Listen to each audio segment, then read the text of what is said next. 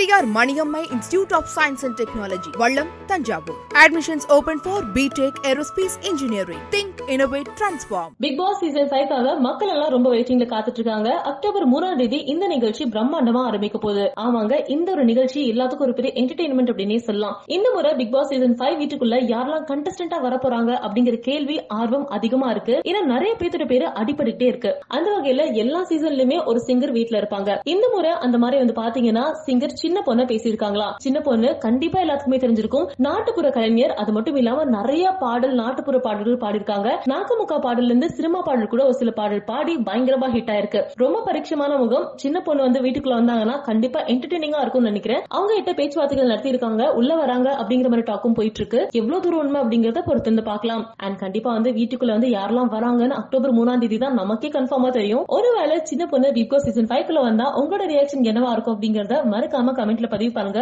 நீங்க எந்த கண்டஸ்டன்ட வீட்டுக்குள்ள எதிர்பார்க்கறீங்க அப்படிங்கறதும் கமெண்ட்ல பதிவு பண்ணிட்டு மறக்காம சீர்களுக்கு லைக் பண்ணுங்க ஷேர் பண்ணுங்க சப்ஸ்கிரைப் பண்ணுங்க. Periyar Maniammai institute of science and technology Vallam Thanjavur. Admissions open for architecture engineering arts and science management education think innovate transform ஜாதி வெறியா ஜாதி வெறியா இந்த ஊரே உனக்கு முத்திர குத்தி வச்சிருக்கு தெரியுமா? ஒன் டேக்ல ஓகே சொல்லிடுவாரா? எனக்கு நான் டவுட்டா இருக்கும். ஒருவேளை நம்ம வந்து நல்லா பண்ணி ஓகே சொல்லியிருக்காரா? வந்து